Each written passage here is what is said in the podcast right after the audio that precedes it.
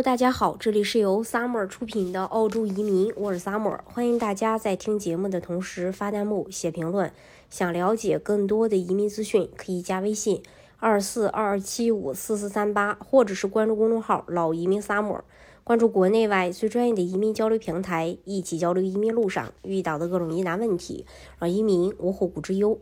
澳洲将根据一项即将提出的新法律启动绿卡抽奖活动。每年允许三千名外籍劳工入境。该法律改变了美国使用的绿卡制度，为中奖幸运儿提供了获得澳洲公民身份的途径。与几十年来实施的签证政策不同，联邦政府将向来自太平洋岛国的人们开放该计划，这样他们就可以申请澳洲的永久居留权，并有希望抽中澳洲的绿卡。但这两个分。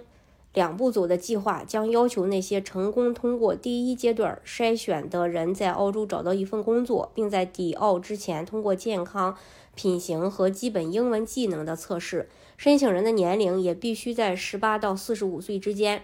国际发展和太平洋地区部长说，该法案、该法律草案已于周四递交给联联邦国会，其宗旨是在澳洲建立与太平洋地区有密切联系的社区。他说：“这是我们第一次将永久移民的部分名额分配给特定地区，这是革命性的。我们这样做的原因是希望能与太平洋地区建立人与人之间的联系，而这样做的最佳方式之一就是建立我们自己的太平洋侨民社区。该计划定于今年七月开始，并将在下周的太平洋岛屿论坛与呃呃这个下周的太平洋岛屿论坛之前，先与地区领导人进行讨论。”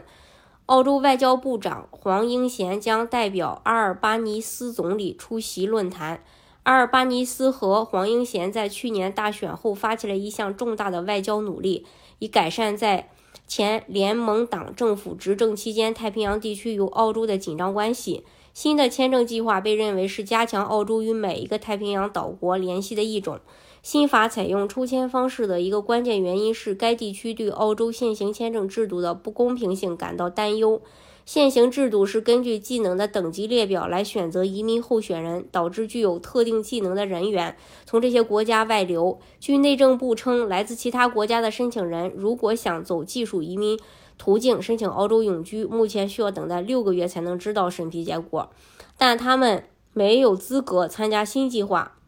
新计划将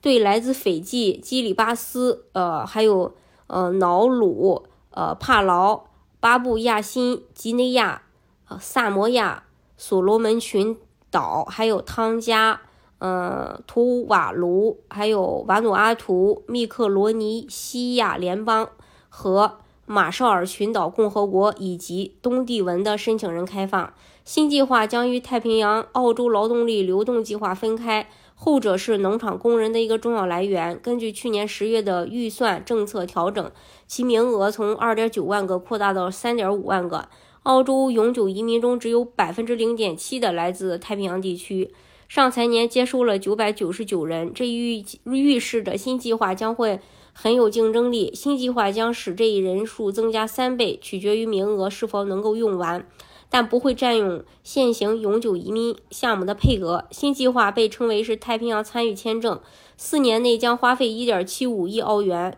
然后从2026年起每年花费8000万澳元。但这还没有考虑到前四年移民创造的价值5500万澳元的所得税，以及此后每年约3500万澳元的税收。